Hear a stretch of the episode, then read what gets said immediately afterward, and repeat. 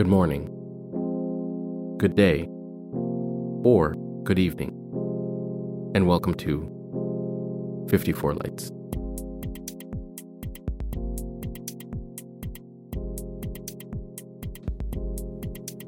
My name is Kandwani Mwase, and the next episode is The Breakfast of Champions, featuring my conversation with Jefferson Darrell. Jefferson is an entrepreneur, an activist, and a leader in the march towards genuine diversity.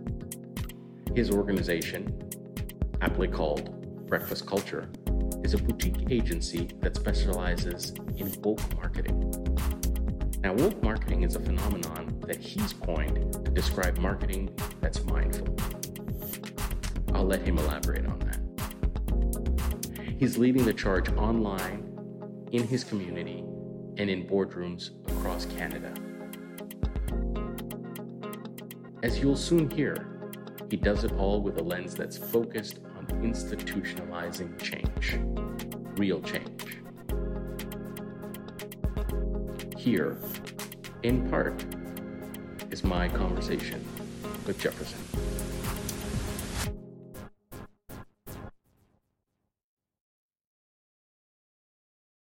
So my full name is Jefferson Otis Darrell. Um, I was born here in Toronto, but my family emigrated from Bermuda to Toronto. My father came here when he was 11 years old. My mother came here when she was in her early 20s. Um, she was amongst the first Black teachers uh, in the city of Toronto, actually. Her older sister um, was the first Black teacher here in the city of Toronto. So, in terms of my name, I know officially I was given the name Jefferson um, because every great black person was to be given the name of a president of the United States. Let's we can unpack that if you like, but that's another story. I was given the name Otis for soul because I was named after Otis Redding. Darrell is a big prominent name, like it's a popular name. It's a Bermudian name, like Daryl. My mother is from the Careys in Bermuda. Um, uh, Carrie Harris Stevens um, and then my my dad's side, it's the Darrells and the Richardsons. So like there's islands named after Darrell in Bermuda and whatnot. So it's a big Bermudian name.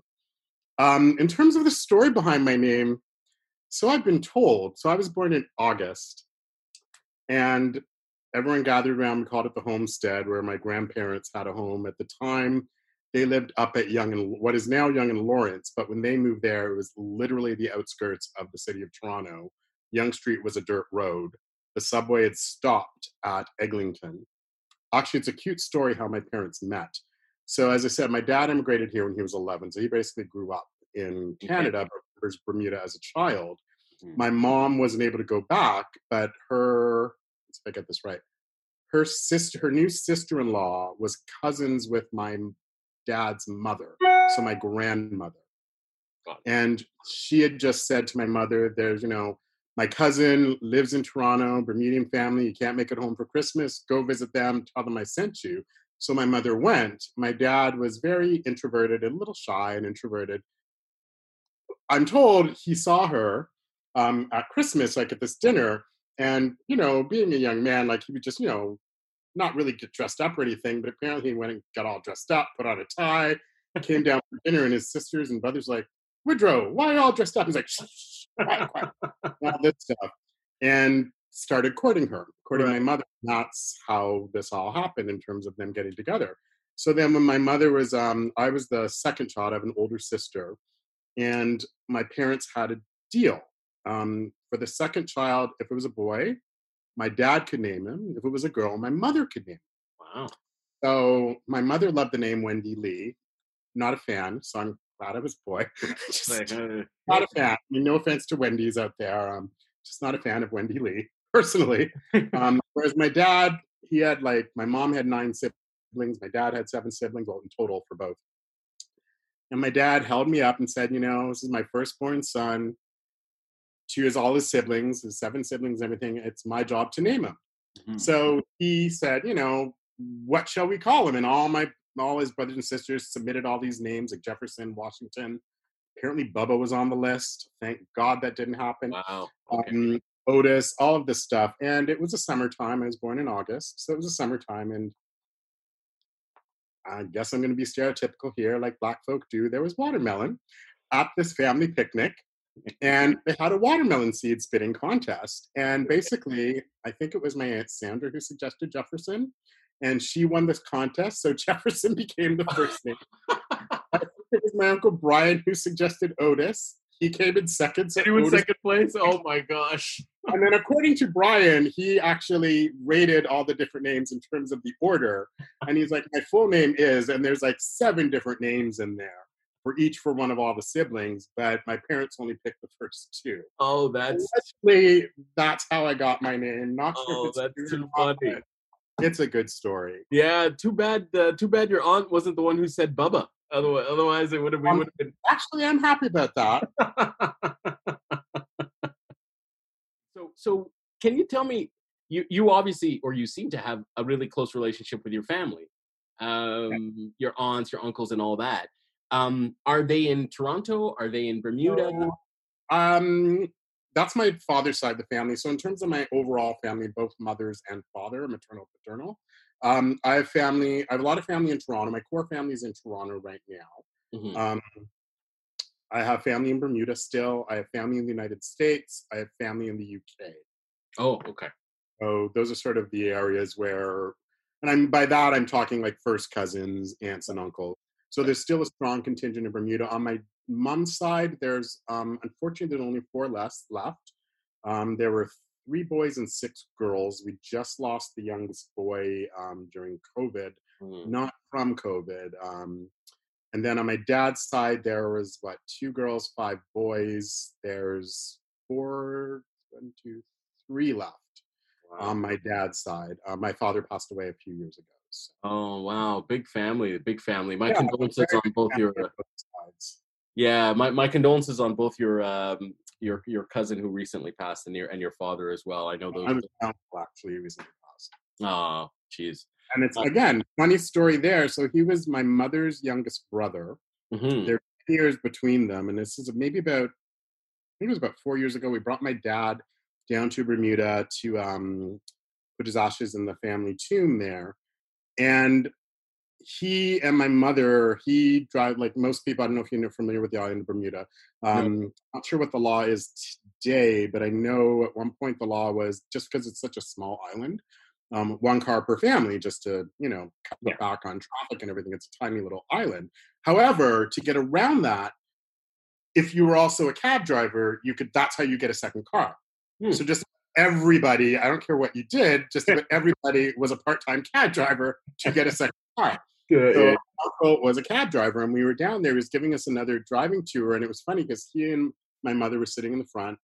Um, he was one of those big um, SUV type cabs, I guess, with three um, uh, three rows. rows. Yeah, three rows. So my sister and I were in the middle, and then my sister's my niece Kiana. She was in the back seat, like the very back third row, and we were watching my what is it my mother and her brother just interact and they're like you know in their 80s and everything my mother's 90 now and they're interacting and they were kind of being a little you know a little shady a little catty a little gossipy and like big sister little brother and even though they were like seniors yeah yeah but they're watching this and we are like oh my god it's like looking at a mirror it was just like the two of us like when we're together we're very very close um, mm. she's a really good friend for me in addition to a sister and i remember an example of that is I remember my mother said to me once, you know, if I tell you something, you can't tell your sister. And I said, Mom, you know how close Cheryl, Cheryl and I are. Yeah, don't tell me. and don't tell me exactly. And she's like, okay, fine, you can tell her because like we talk about everything. Yeah, I'm very close that way. I'm very fortunate um, with her, and I love her dearly. And um, it was interesting because we just like, wow. So we come by this honestly because it was like looking in a mirror the way they were interacting with each other. Um, from a from a cultural perspective, then do you do you associate yourself as like if i were to if i were to say put a label on yourself and i hate this i hate this question but i love this question because i think it's it forces people in a box and i don't think people should be put in a box but i'm going to do it anyways. What culture would you say you associate most with? Um that's a difficult question to ask because i mean I, I so I I personally I identify as Canadian of Bermudian descent. But that aside, I mean, people will often ask me, "Oh, where are you from?" And my answer adjusts depending upon who's asking. Because I find if it's someone from the dominant group, it's like, "Where are you from?" I'm like, "Oh, I'm Canadian." Well, no, I mean, where are you from? Where were you born? In Canada. In Canada.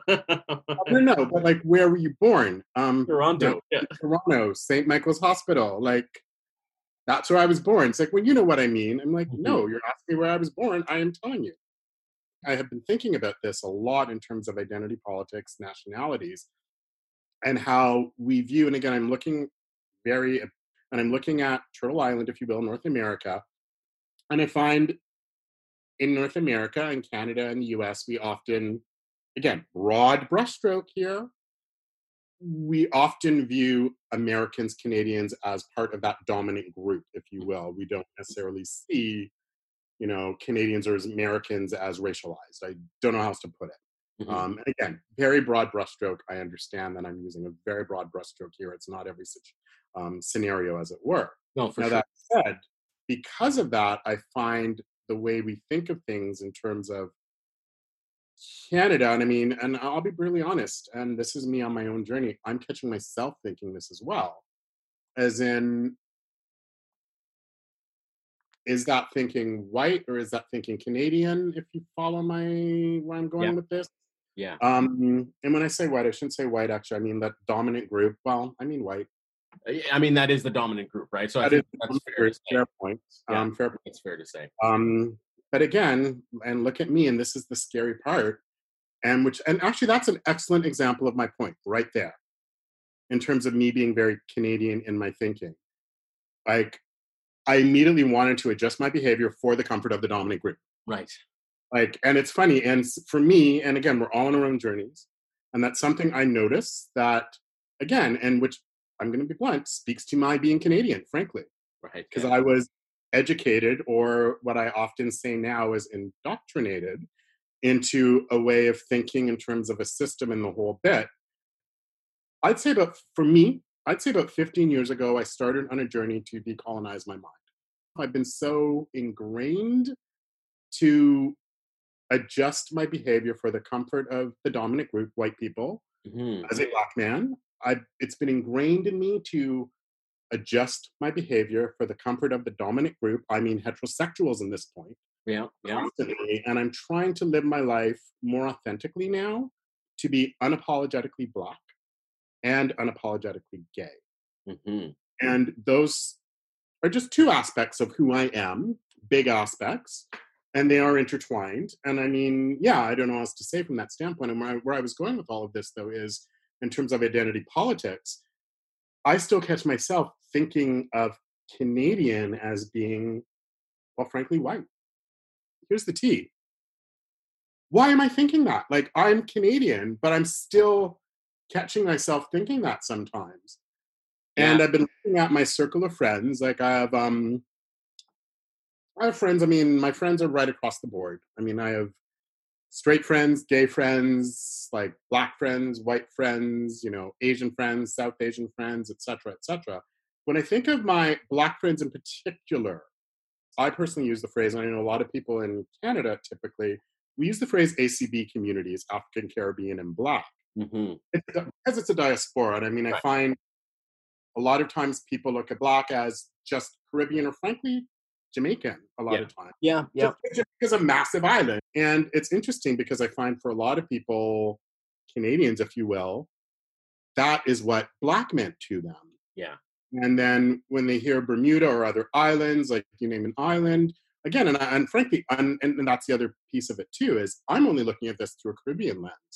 Like I have a friend um, recently, he's um, Somalian, and he was saying that he doesn't often feel welcome in black spaces in Canada. And I said, what do you mean by that? He said, well, black in Canada inevitably means Caribbean, typically, and it often means Christian.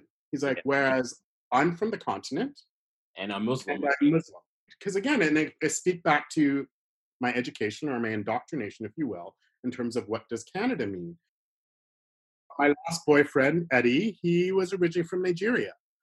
And I remember when we were talking, one of the reasons why we first connected, actually, and we were just having a discussion around race relations. And he left Nigeria um, to go to the UK. It's not easy to be gay in Nigeria.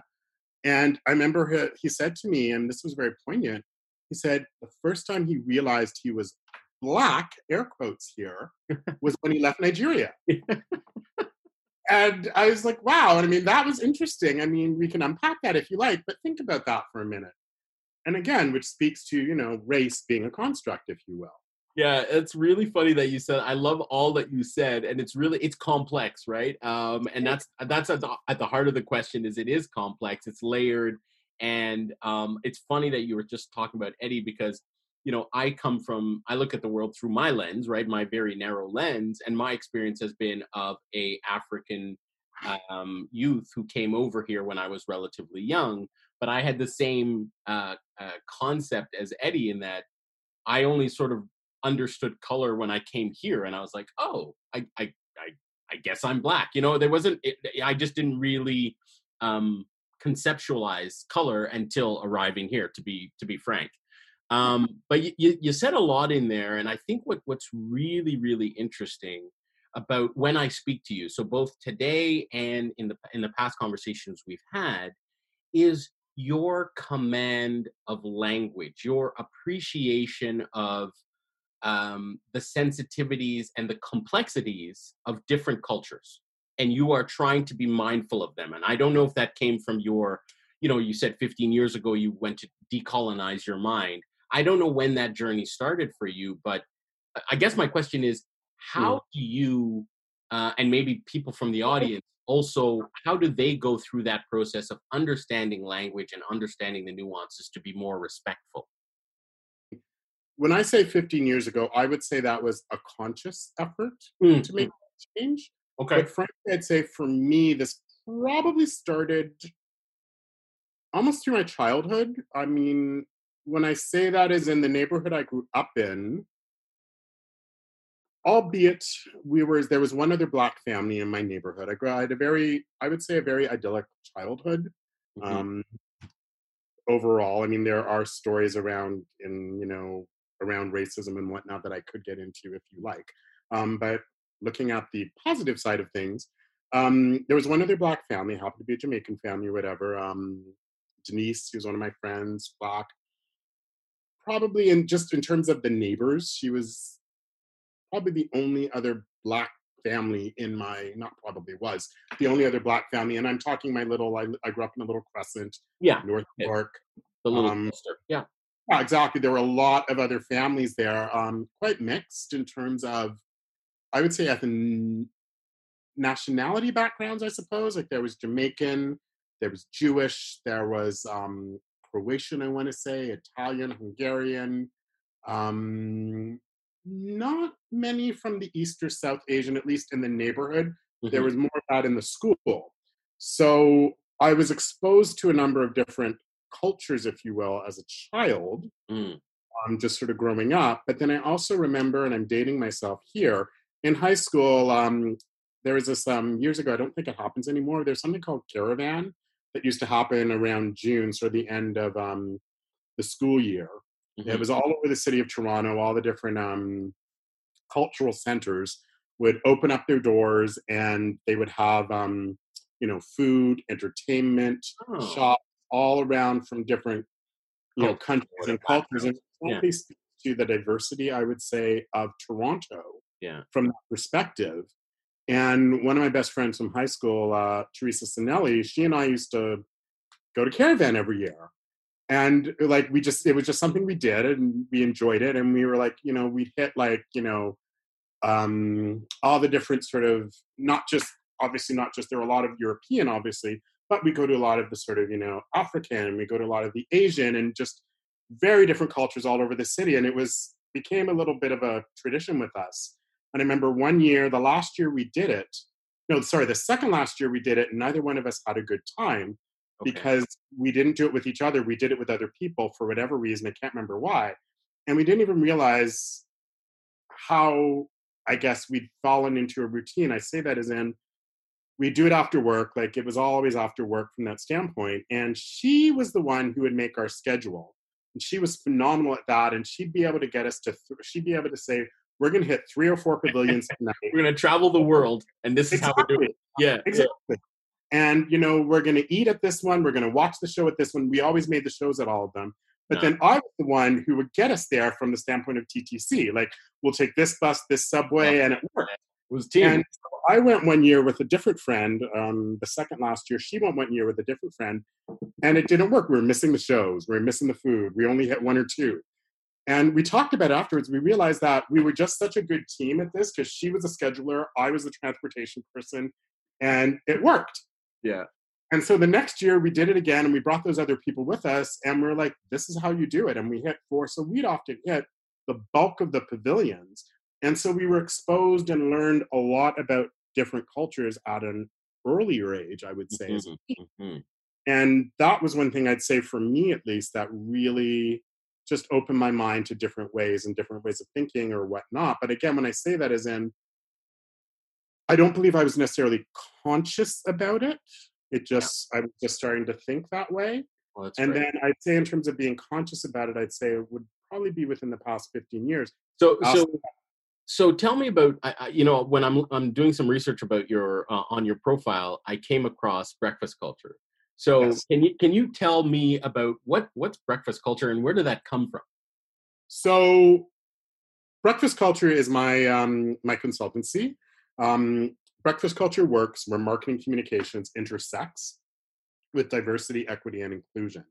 So mm-hmm. we do that on two fronts with external communications in terms of helping organizations uh, increase their revenues by cultivating new and different and diverse audiences. So, how can we get messages out there from a marketing perspective and a marketing lens that will resonate with audience A, audience B, audience Z, for example, um, but it's still very inclusive and speaks to the authenticity of your brand or your product? Nice. So, okay. that's number one. And we do that through what we call woke marketing. And I can get into the three B's of woke marketing.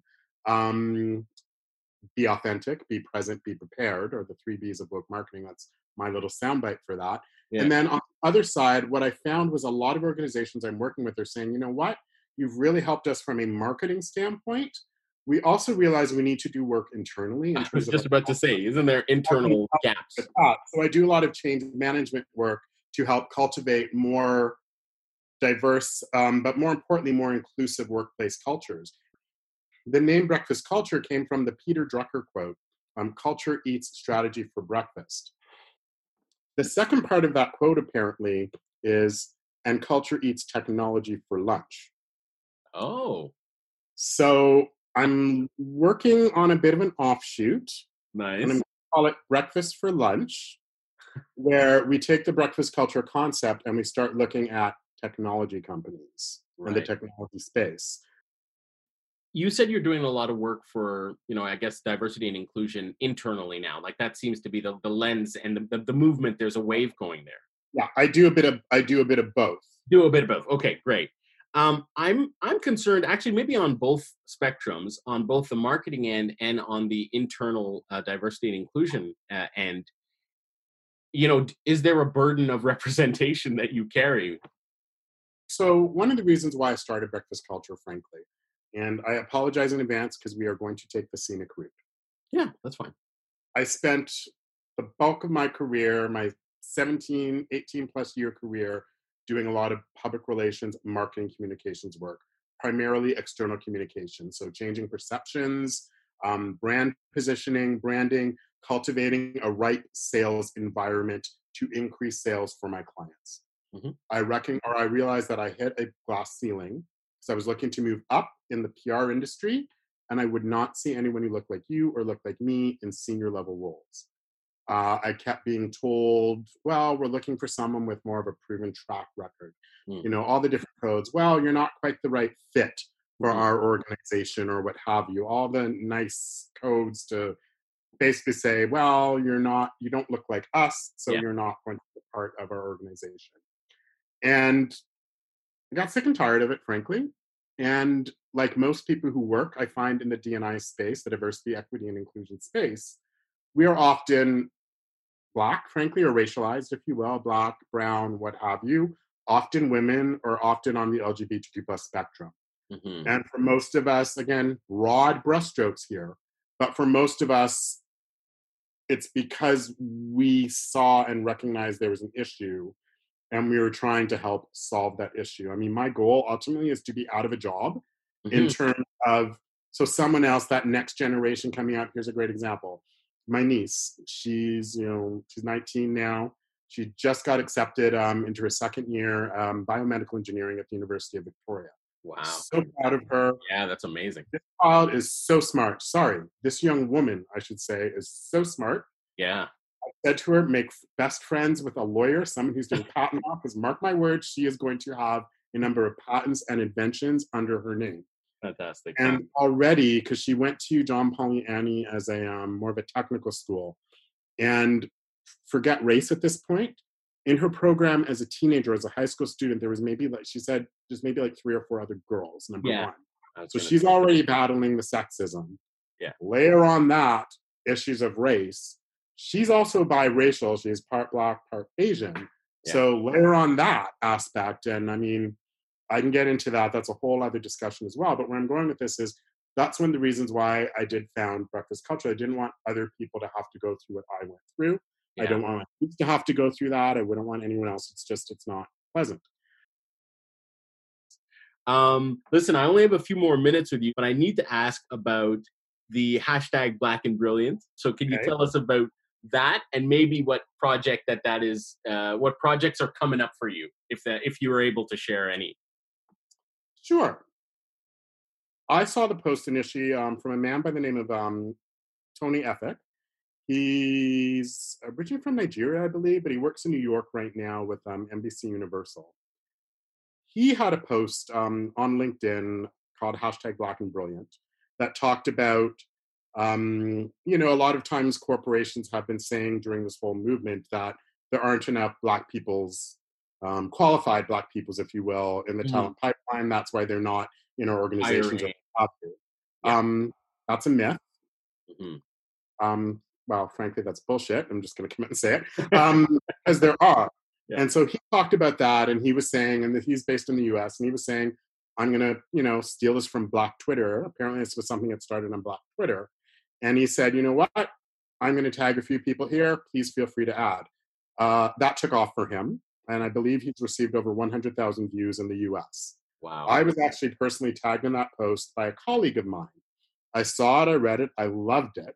Yeah. So I took it and brought it into Canada, and I posted on my own LinkedIn, um, crediting him, of course. Uh, one of the excuses organizations cite when a mirror is held up to their board of directors or their management teams around diversity and inclusion is a lack of Black talent. This is simply not true. There are so many people who are both Black and brilliant. Let's kill this excuse. I am taking a page from Tony Effect and Black Twitter. Tag someone who is Black and brilliant. This is not an exhaustive list, just a start. Please keep it going. Let's break some eggs, my hashtag.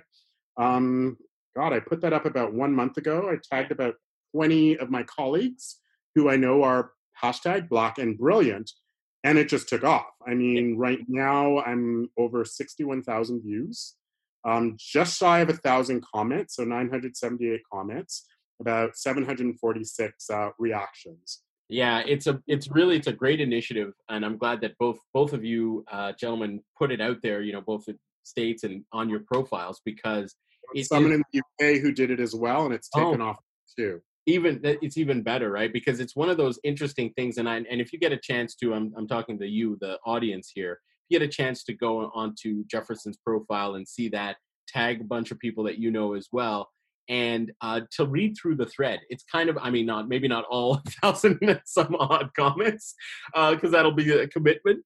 But read through uh, parts of that thread, and it is really inspiring and nice to see, as you say, that um, de- debunking that myth or, or you know getting rid of that bullshit and saying, hey, the pipeline is rich, it's healthy, and look at all these people. Exactly. Yeah. More importantly, though, um, also check out um, Bitly Black and Brilliant. We've set up an actual online database now. Um, so myself and another gentleman, we're sort of the geographical, Michael Lewis. We are the geographical leads, if you will, for um, Canada for this movement. Um, we've set up a database as well, hashtag Black and Brilliant. As part of that, that we'll be using for you know just resources and whatnot. Um, we're also looking at potentially doing a survey um, with the industry, so make sure you register there. Um, I'm also a partner in um, a new uh, venture launched by Jason Murray as part of Wes Hall's Black North initiative called BIPOC Executive Search Inc. I'm a partner in that group, so that's another um, aspect that's more looking at from a Canadian standpoint. Um, they want to have um, the goal for the Black North Initiative is please don't quote me on this number. I want to say it's 3.5%, if I remember correctly, representation of Black peoples, especially, but also Indigenous and people of color in terms of their respective population groups in Canada. We want to make sure that the boards, mm-hmm. the management teams, the senior leadership teams of corporations right across Canada are truly reflective of the actual population of Canada.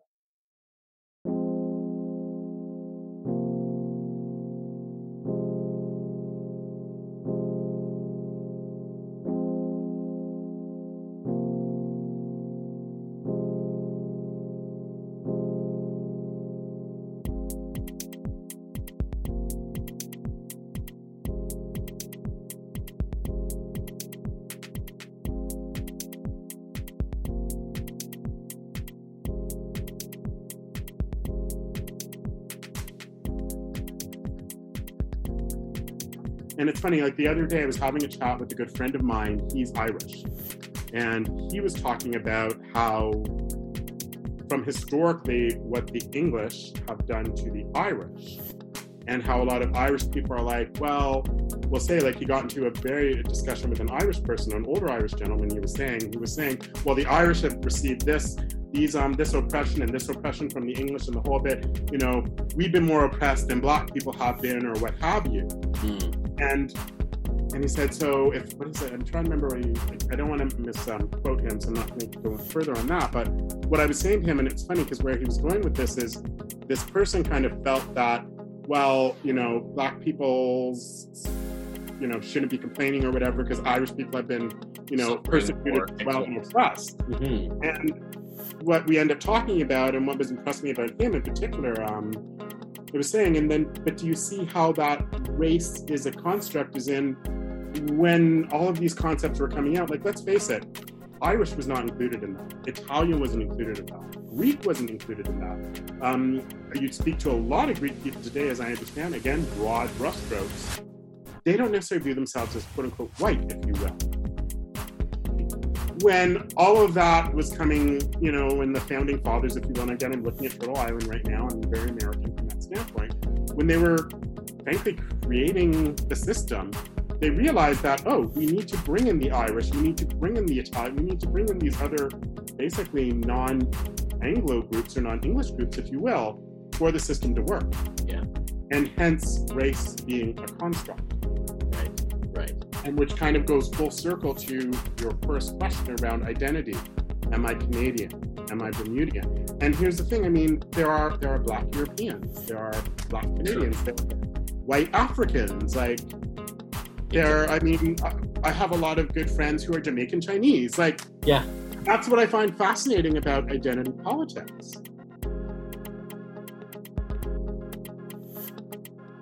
So there you have it. The conversation continues. I'd like to thank everyone who's participated in today's show, be they behind the scenes or on the mic. Part of our show was recorded and produced at Corner Studios with the assistance of our producer, John Kitt. Music for this episode was composed, played, and enjoyed with permission by Joachim Nortebert and Andy Ninval.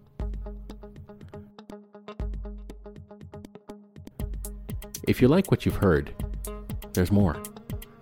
Follow us on Instagram and Twitter under our handle, Crowd54. Remember, you can find us wherever you do your listening iTunes, Spotify, SoundCloud, and that's just a few of them. Listen, like, share. Until we meet again. Thanks for listening.